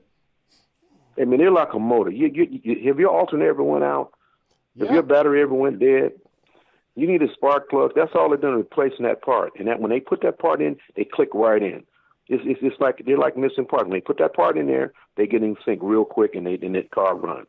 That's what that's what the Patriots are, and they've been proving it for 13 years, six Super Bowls and four championships. I haven't seen anything like that. Period. I mean, it's a great team, the Steelers teams, and the Packer teams, you know, uh, Cowboys, and and you name it. But th- they've been the most consistent in history, in my opinion. Yeah. I mean, you know, you, you know, you start to listen. Every you go, you go down the list and go all the way down. Is this a day. Look, when somebody goes down, they replace them. Begin. And then another thing is when another when other players, other teams come to them, when people think they're washed up and they don't fit in, they flourish in the Patriots. And to me, if I was an organization and other players go to the Patriots, I'd be embarrassed. I would question my judgment of talent, how how you pick and choose and draft people based on when they go to the Patriots. See, that's that's nothing. See, you see, because that's another piece that they put in that becomes part of something. It's like I'm gonna go back to Corey Dillon, former Cincinnati Bengals. Look what he did with the Bengals and versus what he did with the Patriots. One year he led the league in rushing, then the Super Bowl championship. Yeah. He was a key element in them winning the Super Bowl that one year. So, so I mean, that's what they do. Randy Moss, in my way, pound for pound, had his best best year outside of some of the Minnesota years when he when he was with the Patriots. It was just one way a game and have a perfect season. You hear Randy Moss talk about playing with with uh, Brady. Uh, he he loved playing with Brady. He loved loved loved playing with Brady. Well, I I'd have stayed in a couple more years and see what what could have happened. But you know, I think he was time. It was time for him to move on. So, Yeah. but you know, it's, not, it's nothing to sneeze at. He had a great career. Yeah. But I, but I, but I always, in, in, in seeing no one, and I always preach, I always preach the Patriots to everyone. I said, look, you all need to go up and have a seminar with Bill Belichick and his system and his people and talk about how they draft and scout people. Because something's missing. How come they're so consistent versus everyone else? So, you know, there's some, you know, there, there's Mike Thomas, some of the Steelers. You know, you got you got all this, a few other players, but but my my my, my three people are Belichick, Pete Carroll, Thomason, and and and that's about it. I mean, you know, you know, I mean, you know, because I mean, because sure they got the piece, they got the great quarterback, Roethlisberger, Brady, then you then you got Russell Wilson. But I mean, it's the whole organization, how they draft and scout and look at talent. I mean, you know, they're they're, they're constantly there. Look, Pittsburgh's always knocking the door. Patriots are always there. Seattle's always knocking at the door. Yeah. You see, and then and, and, and, and, so, and, we're, and we're talking about one NFC NFC team and two AFC teams. And, and to me, my hat goes off to those guys. And, and you, don't get me wrong, there's some great coaches around, but it's the, the, some of the pieces, in my opinion, are not always there. These guys make sure their pieces are there to always make the playoff and the Super Bowl run. So you said Carroll Belichick, and Thomas. So you've taken Fisher off your list, is what you're telling me. I, I can't, you know, I can't really speak. You know, I've seen him with the with the, with, the Titans and the Rams, and uh, I saw him with Vince Young, and, and so I mean, a lot of the stuff comes back when people get fired like that. A lot of things come back to haunt them, and people start questioning us. So, well, is that the guy that had Vince Young who had a great college year and went to Tennessee and you know, and Steve McNair is probably the only successful quarterback. But a lot of people are saying now they should have won with Steve McNair even better. So I mean, uh, a lot of things pop up. So hey, he should count his blessing. He's had a run as a coach as long as he had, because a lot of guys will never got them shots and Well, opportunities. I think, so I, think, mean, I think the Rams did him a disservice because he was two losses away from being the all-time losingest coach in history, and and and now he's he's he's still holding second place, man. That's just wrong. oh god, oh god. Well, I don't know. Besides, I, I don't know if it's organizational, is it him, or did he really want to draft Goff? Did, did whatever? And I just think, like, remember I told you I said, you know, I told you that the Rams were going to be struggling because, a number one, outside of football, these guys are looking for homes. They're trying to move their families. You know, they're trying to restructure and settle everybody. I think that was a major distraction. They had like two what, two different training camps or whatever. They're not. These guys are not settled. Yeah. And that's very tough to be a professional, have you have families and stuff like that. And I don't know if I heard, I don't know if it's true or not, but I knew one guy was contemplating uh, retiring because he didn't want to move his family. So I don't know how true that is, but uh, Uh, but I'm I'm just saying you, it's, it's a lot of factors on why I believe the Rams are not on the winning track because there's a lot of distraction off the field. Yeah. You know, so I mean, I mean, all all due you know, some credit to Jeff Fisher, but um, that was a tough situation to be in. You know, because I know the lot of guys ain't totally totally focused. You know, guys getting traded, you relocating the whole entire franchise, you're coming to LA from St. Louis. I mean, that's that, that, that that's a that's a major social and business shock. You know, so yet and still, but people look at it, they're professionals. So what? Get it, get it, look over it. Then a lot of people started, you know, uh, uh, criticizing the Rams and not putting the number one draft pick, pick overall. Hey, let him learn. I mean, that's what you're paying the money for. Right. And if it's a bust, it's a bust. So you're hearing all kind of criticism after the man has been fired from the team. So Yeah, I wish that- him the best. Yeah, that always happens. Well, while we're still in the Rams, I, I you know I tell you I watch a lot of these uh, shows on NFL Network, and I was watching a, a, Football Life uh, this past week, and uh, it was about Kevin Greene, and, and I remember him playing. Uh, he played after you after you retired, but uh, the guy was just an outstanding ball player, and, and I, I you know I, I don't think I really um, appreciated how good of a ball player he was when uh, when he was playing because I, I remember him with the, the 49ers and with the Rams. But when they, you know, you see the totality of uh, what he did, and you know now he's in the Hall of Fame. Uh, pretty amazing ball player. Well, I mean, if like I said, if you're not winning championships, sometimes you can get buried if you know if you're not a household name. I mean, guys like you and I that understand the game and know the kind of play- players are out there. Yeah, he's one of the top players in the league, if not one of the best. Yeah. I mean, he was one of the, you know at his position at the time, pound for pound, he was right there with the top players at the time. So you know, and, and he deserves to be in the Hall of Fame. Now, now, if he'd have been one of the, with the championship teams at the time, you'd hear more about him. Right. But but but the bottom line is he's in the Hall of Fame, and and, and, his colleagues understood how great he, how good he was. And you go in the Hall of Fame, you, know, you, you know, uh, you've done accomplished a lot of different things there in the, in the league while you were playing. He uh, he got some pretty good props from uh, God, uh, Jackie Slater. Jackie Slater had some great things to say about him, and and you know you you know the great Jackie Slater says great things about you. You must you must have earned them. Well, well, Jackie Jackie been played 20 years. He done seen everybody. Yeah. I was there with Jackie in the little short time I was with the Rams, and all the way up to you know the great Eric Dickerson and, and Kevin Greene. So uh, he saw all of them. Yes, he he saw all. I mean, that's Grandpa Slater talking. He saw everything.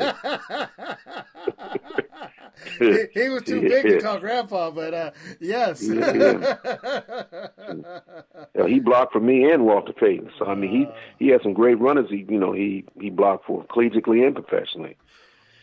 You know that's that that brings to mind uh, interior lineman. Uh, you know we, we, we you know this is uh, I think Brady turns forty next year. Uh, Twenty years in the NFL, twenty years in the tr- trenches, man. Uh, do you think you're going to see um, see that anymore? Uh, other than you know a kicker or maybe a quarterback. I mean, but right right in the trenches, Well, running running backs, interior let- linemen, linebackers. No, let me say this to you. You know, we're going to a subject that we're going to talk about later, but with this concussion stuff and what's going on, you're not going to see guys 20 years now because now, you know, everybody's saying you played too long, you can't play that long. You might, you might not. Now you got Tom Brady talking about he's he's a freak. He's a freak of nature. The fact he's 39 years still throwing the ball, and here he is. They're getting ready to go to the playoffs and compete for another, a possible another Super Bowl champion. I mean, he he's one of the rare, the rare. Now you know George Blanda did it with the Raiders and stuff, but the bottom line is, I don't know if the guy, how long the guy has, but if he can stay stay mobile and stay strong at top, based on what he's been anywhere over the years, hey, he could play another five years. But but you know the thing is, he's subject to a serious collision, a serious injury, a serious head collision, and a serious injury, and that goes for anybody. You know, so I don't think, I frankly think where, where the league is going. And in football, I don't think you're going to see 15, 20 year guys playing just based on liability and, and, and the potential injuries. I mean, so, and, and you know, you, you're playing that long, uh, I don't see it. But I mean, if you do accomplish that, that'll be a faith in that kind of game. That's a very physical game. And anybody can last past five years, they're doing great. But you're talking about 15, 20 years, that's amazing. And Jackie's walking around here like nothing. He, he hasn't missed a beat. yeah, I'm telling you. I mean, you know, I mean, you got you know, you got joint injuries, you got you know, you got knees, you got shoulders, Yeah. you got neck, you got head injuries, you got you got everything to look at. And, and the most and the most uh, most critical one is, is is the concussion. So I don't know uh, how long a guy can play. And I think I think eventually, you know, they're going to start scanning these guys more than they do. You know, so It's interesting. I don't I don't see 15, 20 years. I don't even know how they can do it. Even if they're able and capable of doing it, I don't know how to, how that's going to happen. Yeah. I could be totally wrong. I could be talking nonsense, but I, I can't see you know down the road people playing 15 years, 20 years. I can't see that. It's it's it's tough, man. I mean, you, wake waking up. And then it all, then also then also it it, it it it varies from position to position. Right. Quarterback, quarterback, of course, I can see it because you're not getting hit like everybody else, but and they're taking they're not taking so much headshots, but you know, I don't see it because I saw the hits that, that Cam Newton took this year, Carson Palmer, uh, Andrew Luck. I mean, how many times you can take shots like you just can't do it? I mean, even though he's a quarterback. And like I've always tell people, even now, just with with, with the collisions like that, uh, you know, the thing is, if you don't, if you don't start treating your brain, your brain will die. Yeah. So if you're gonna play the game, you got to treat the brain. If you don't treat the brain, your brain will die.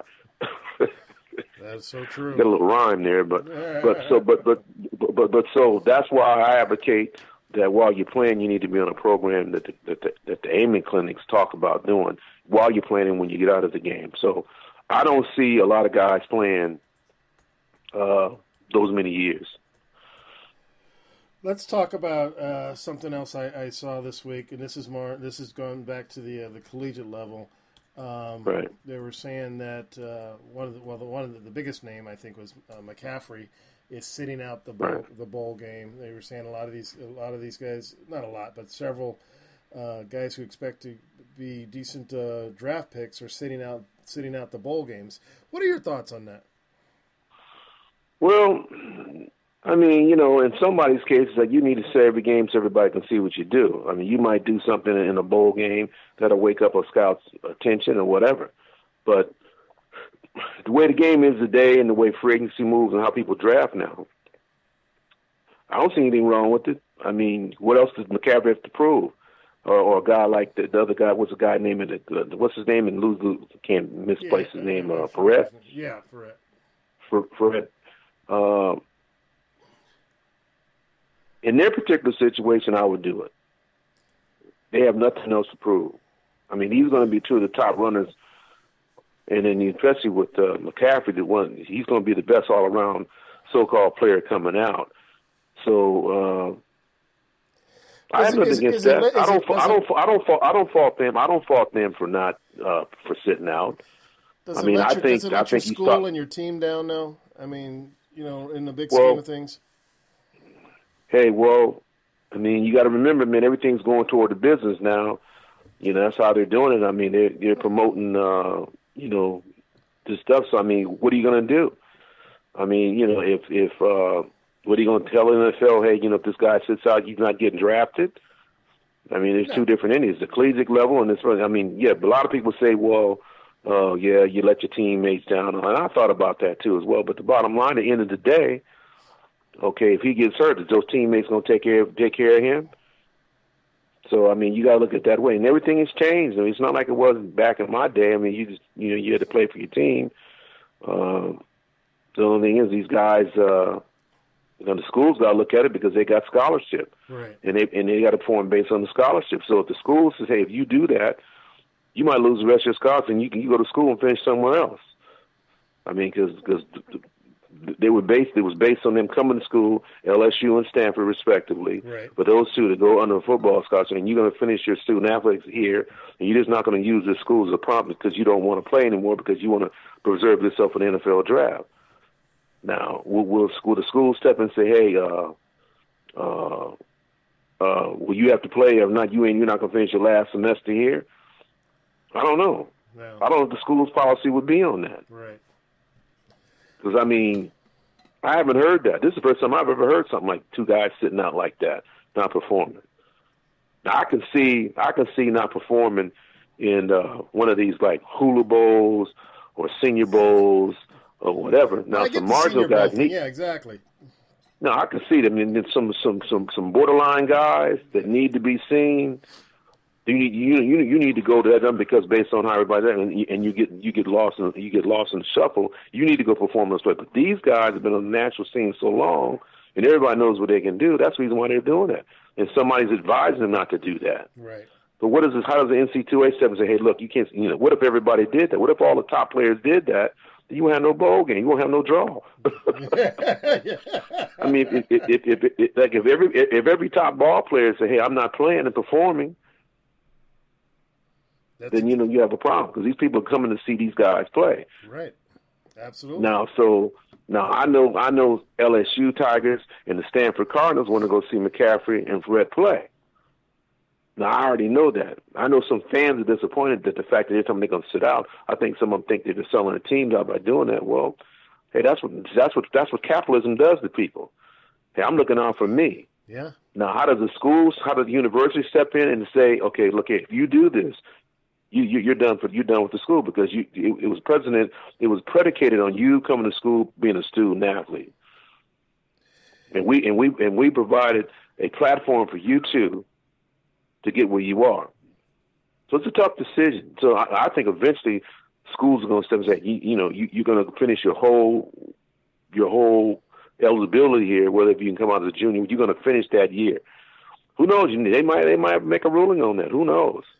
It, it, it's it's it's interesting. I mean, it's something that uh, you know. want- You know, I, I want to see what happens with it. I mean, you know, you- like you, SC's gone to the Rose Bowl. What if you know, uh, you know, you got you got some some some marquee players there. If they don't, what if they decide they don't want to play? Then, uh, like you say, fans pay a lot of money to go to a lot of these games, and and and, Sure. and I get it. I know I get it. They're student athletes. Um, but it's just like the pros. I mean, you know, you, you, you when people start talking about sitting out players because we've already clinched a playoff spot and stuff like that, you know, people don't like that. People like to see uh, see the people they come to see. Sure. Yeah, but see, you know, they're paying NC2A, but they're not paying the players. You got a whole another can of worms there. That's right. So guys, are why should I keep why should I keep playing? You know, I'm not getting anything out of it, and I have opportunity to make millions of dollars over here, and I'm one of the top players in the country. I mean, I can get hurt and boom. What happens to me? Well, they just let me finish my education. Okay, fine, you can do that. But the catch twenty two is will they allow them to keep going to school and quit? Because so basically you, you're quitting, so therefore you can quit and still go back to school. Or what are you doing? Are they going to allow you to come back and finish up your school, or do you have to pay to go back to school? So it's, it, there's some, you know, some things that they allow you to come back, or would they let you come back unless you're just a regular person on the street that you have to pay for your education from that that point on. You know, it So it's it's it's it's, it's, it's a lot of gray area there. I mean, you know, they got to decide what they're going to do with these players. Guys like that of, of, of top notch talent coming out in the draft, you're gonna see more of it. Trust me, you'll see more of it. Well, what I- my question is, let's let's let's let's take it a step further. Say you have a, a, a guy who's getting a lot of talent, getting a lot of press, getting a lot of uh, attention, and they're not going to a bowl game. And they already see that they're out of it. Two with two games left in the season. Uh, who's to say a guy says, you know what, I'm not going to play the last game or last two games. We got my potential getting hurt, uh, and I'm, I, I'm sure to sure to be drafted. I'm sure to be you know have an opportunity. We're not going to go anywhere anyway. Uh, uh, you know, I, I could see where it goes beyond bowl games. Well, that's what decision they have to make. I mean, if you got an injury, you take like Myles Jack, who was projected to be a top player until he got injured. Yeah. He just, just he just stopped playing at UCLA and waited for the draft, and and then who knows? I mean, he he was a junior. I think he was a junior. He would have been a junior that come. He did, if I was, I stayed in school, but he came out projected that he would be one of the top players, and he's at Jacksonville now. So I don't know how well he's doing. So he quit and waited on, got ready. And plus, he had, you know, he had a Lloyd's of London. Understand he had a Lloyd's of London insurance policy, which he got paid for that, which was a smart move by his family. Yeah. And then he, he got that money, and then he just waited for the for the NFL draft and started training for the draft. So that was a smart move on his on his part. But but an injury did that to him. And what Right. these guys don't want to happen, what these guys don't want to do is that is that is uh they don't want to get injured. Now I, I'm gonna see if guys, families, uh, people, these players playing now are able. They're gonna take these policies out on these guys, and just in case they get injured. Um, you can see that down the road too. But it depends on the kind of player and the high, what what top notch player are, are they talking about? Now McCaffrey and Fred is is perfect for that, but but their choices they're not going to play. Now the university's got to step in and say, well, how do we do combat this? How you know what what what do, how do we implement a new policy of, of guys trying to quit and not even play because they're worried about the NFL draft? Whether, whether or not the bowl is important or not, you know, if they say, look, you got to finish out what what we gave you a scholarship for. If not, you're done at the school. I think with And that's and that's pretty much what Myles Jack did. He was injured, but he but he he stopped going to UCLA. Yeah. He didn't go. I think what you're going to see is uh, having got you know they're going to make these guys probably sign something that says that uh, if you if you quit at a certain point, uh, you might owe part of that scholarship back.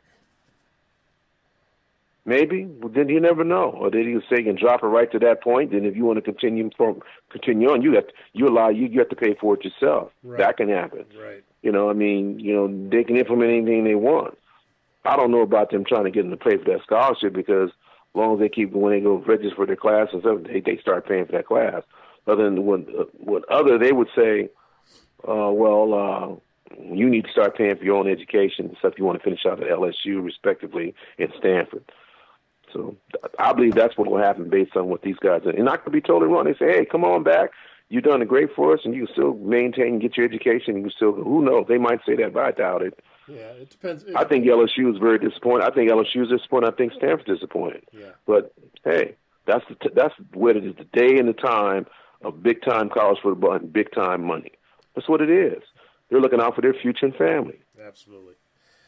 Talking about bowl games, uh, we had a couple last week. Uh, uh, you know, uh, but we, the interesting thing is, is people who win and the people who they're beating, uh, as it pertains to what you and I have talked about so many times, as far as coming up with a national champion.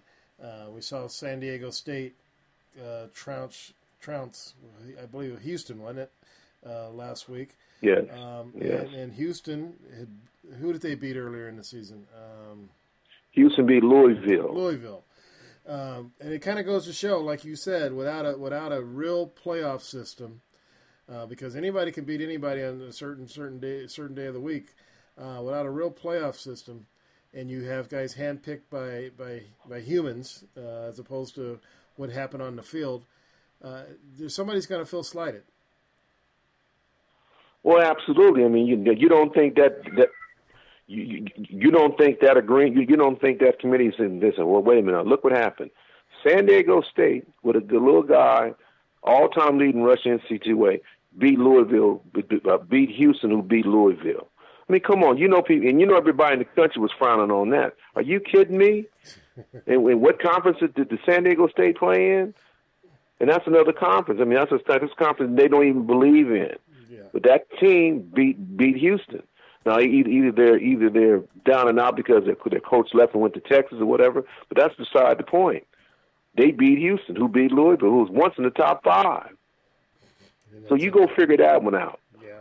And I can tell you, and I can tell you that San Diego San Diego State coaches and you know something? Something's wrong with this system. We beat Louisville. No, we beat Houston, and they and Louisville, and Houston beat Louisville. So something's wrong with the system. The system's flawed. And here's another thing. Here's another thing. I love SC, and I'm glad SC's in the Rose Bowl. But if you really lay everything out based on the way stuff is, Penn State should be in the playoffs. Okay. Right. Colorado and Washington played for the Pac-12 championship. Okay. Colorado won the Pac-12 South, and Washington won the Pac-12 North. A lot of people were saying Colorado should be in the Rose Bowl based on the championship of the Pac of, of the Pac-12 South and Washington being in the Pac-12 in the Pac won the Pac-12 North, and they're playing for the playoff, uh, the national cha- the national championship against, against uh, Alabama. Well, that only makes sense. So I can you- see both. play- I can see both. I, I can see both sides. I do think SC's a better team, and I think the people from Penn State coming here just think, okay, we're going to Rose Bowl, great traditional bowl, whatever. But I can tell you, there's a lot of people coming here because I've already talked to some and said the Rose Bowl is great, but we should be in the playoffs because we we beat Ohio State head up. What's wrong with that picture? I said it's, it's messed up everywhere. because if I was Colorado, and based on the way it was set up, we should be in the Rose Bowl. Well, like you said, listen, I, I, I'm I'm I am a, a SC fan. I'm happy to see him in the Rose Bowl. But if you look at it objectively, uh, Washington and Colorado played for the for the Pac-12 championship. Washington got picked up to go to the to the, in the in the top four for the uh, for the national championship, which means then Colorado should be representing the Pac-12 in the Rose Bowl. It, it just only makes sense, uh, you know. uh, Yeah, and you know, and, and, and then then also when you of businessmen, and when you think about business, uh, Pasadena's losing out, all the surrounding because Colorado's gonna travel well. And, and Penn State's gonna travel well. Penn State's gonna travel well. And it Okay. You see, so so so the bottom line is uh, I'm glad to see SC in the Rose Bowl, but the, but but the system's flawed. I mean, I just you know, I, I, I know I know that it looks better for SC to be in the Rose Bowl because traditionally we've always SC's been in there. I played in three. A lot of people playing it. In fact, it's right in their backyard, but it is what it is.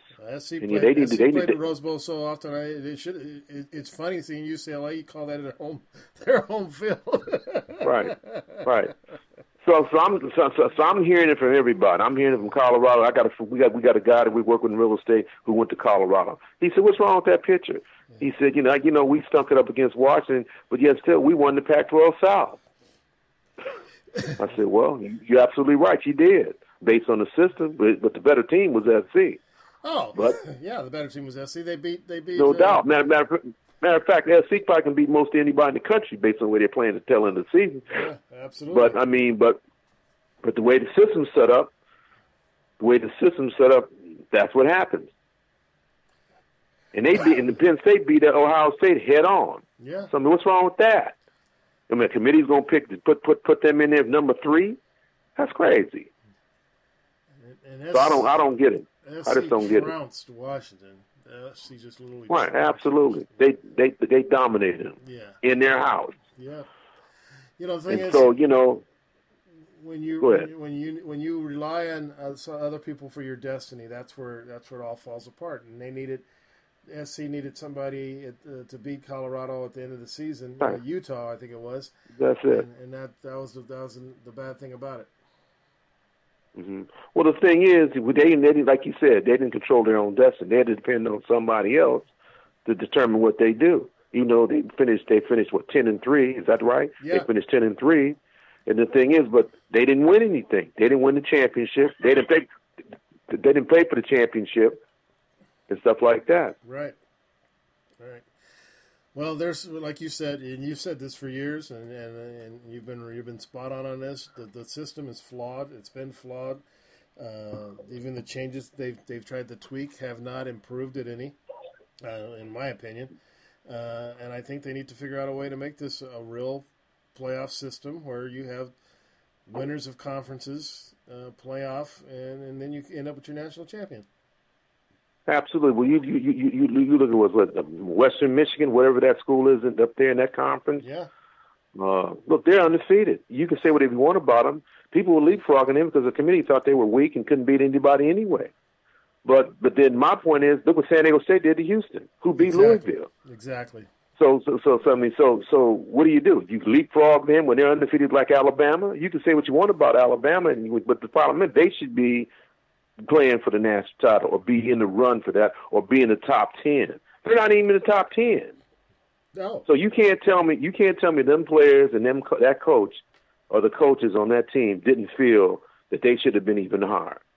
So so something's wrong. So I mean, you figure it out. If they're not that good, you'll find out with a full fledged playoff system. If San Diego's not that San Diego State's not that good, you'll find out in a full fledged playoff system. Not some people sitting around a table saying, Well, I think this guy should do this and as long as it's gonna be a beauty pageant for what it is.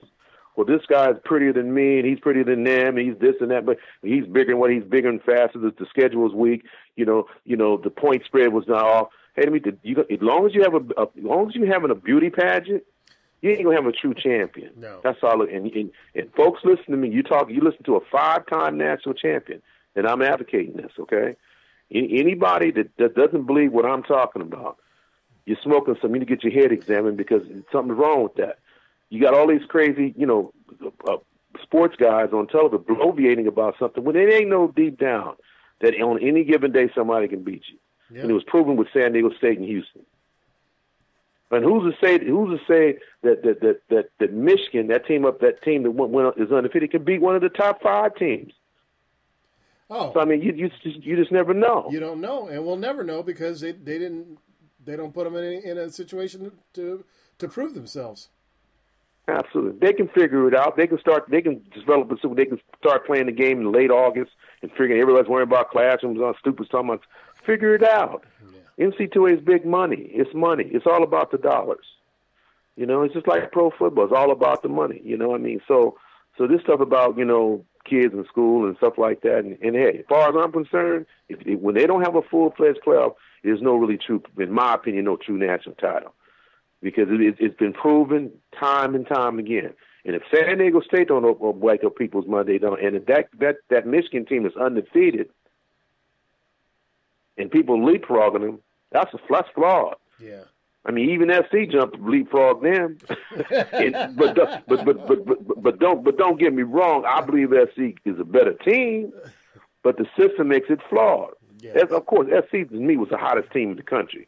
I believe on any given day, SC could beat anybody based on what they were doing. But so, see, when you, so when, you, when you uh, have the system that's established the way it is, no matter what happens, it's always going to be questioned. You know, if if if Western Sure. Western Michigan with their thirteen and zero whatever uh, record uh, played in a full fledged playoff against somebody and they they lost or won, it'd be settled. But when because they because they Absolutely. there's, it's not going to be settled. People are always going to wonder. You know. Absolutely, absolutely.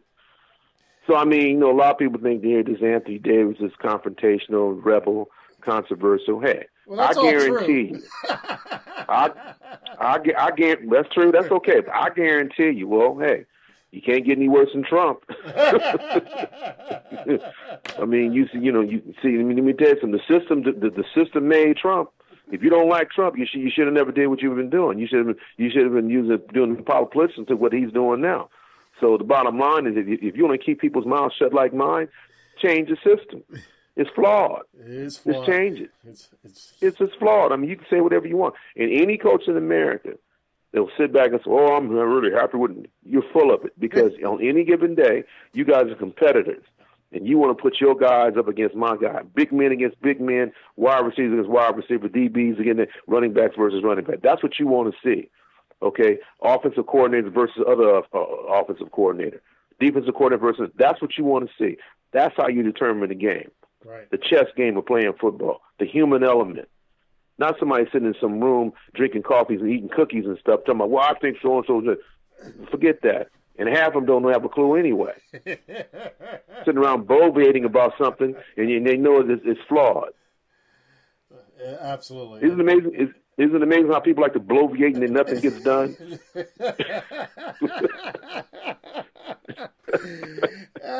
It just it, it seems to have. and uh, you know, and you know, and I, I understand. You know, these people is is is great and is lively, and they love what they do, and they love the game of football. But come on, you know, I mean, don't don't insult folks' uh, intelligence about that. You know, I mean, you know, I just like, can you imagine the NFL having something like that? Oh, I Oh, think my Steelers God. are better than so and so. Oh. That'd be crazy. and so, I mean, so, so I mean, we, we we all know basically traditionally the strongest conferences. You got to base everything around all them, but still, you got to incorporate all the rest of these conferences. Former Wild could do. You, you, they can do it. They can figure it out. Yeah, they absolutely can, and uh, it, it's all a matter if they want to, and and I, I, there's a whole lot of money involved also. Uh, but I think I think the money would be actually better for them if they actually did a real a real full fledged playoffs. NCAA it, because we've seen you and I have talked about this. We've seen these bowl games with nobody in the stands, and so that's a losing pro- that's a losing proposition right then and right there. You know, so Absolutely. yeah, it's it's ridiculous. Absolutely. somebody's getting paid. I mean, somebody's getting money somewhere. But you know, yes, we we've seen empty seconds. You know, these and these these fan bases love their teams. Yep. And if they feel that they, my team has a shot at a national championship, then they will travel well. That's any that's any loyal fan anywhere in America. You know, so don't don't give me that. Yeah. Don't give me that. Can you imagine? Can you imagine Western Michigan could be playing uh, Alabama for the national championship. You know what that do for that university? You know, you know what that do for for viewership and what people do. Is, is it possible they can beat? Who knows? Anything can happen. Like they said years ago. Man, can Boise State beat up beat, beat Oklahoma? Look what happened. they beat them. Yes, yes, yes, indeed they did. You see, so you know, you people can say whatever you want about me, but I'm I'm telling the truth. Because I've talked to many coaches that would never talk about it that agree that agrees with me. They agree with that. Oh, without a doubt. I think I, you know, I think most people do. I think, I think most players would agree with you. I think most fans would agree with you. I think most coaches would agree with you. I think the only people who don't agree with you are the people on the committee, and they probably would agree with you too if you got them behind closed doors. Absolutely, it's a beauty pageant, man. It's a beauty pageant. You know, it, it, that's all it is. For you kids going to school, don't look for a true national. Just all you do, if you're good enough, work hard, play hard, get your education, and and if you got the talent to go to the next level, that's that's when you're gonna get a true playoff. Yep. Playing in the National Football League, or either playing in some other little lower divisions that have a true playoff, and then in the Division One doesn't have it. I don't get it. Division Two and One has it. AD, kickoff concussion, how the Notre Dame killer recovered his brain. Man, that's your book. Uh, it tells your story. Tell us a little bit about that. Well, the book's doing fine. And uh, matter of fact, I was with Dr. Amen tonight discussing it, and, and uh, we were talking about how uh, the program needs to be implemented in collegiate and professional football. And my whole thing is, you know, implement the program. People need to come to the Amen clinics, uh, read my book, and it'll talk about a lot of different things we're talking about, you know, implementing the program. Because listen, as great as that game is, a dangerous game, and uh, we all we would like to do at the Amen clinics is uh, uh, implement a program. The print, as far as I'm concerned, he has the most comprehensive program in the country. And I just like to see a roundtable with with people, especially in the National Football League, especially in, in C2A and stuff, and, and and deal with the program that he he is he's implicated. And I'm the living proof of it. I've been working with him for almost ten years now, and I'm I've been working and treating myself for all those years, and I can tell you, I've had tremendous results. And all I'm trying to do is reach out all my colleagues, former NFL players, and even current players, to contact the Amen clinics and start discussing it. Because I can tell you, if you don't start treating your brain now, you're gonna have serious complications down the road. Yeah. Some less, some more than other guys. So that's so that's the that's the point I'm telling. I want you to read the book. Uh, if you got any questions, you can contact me at the Amen Clinics.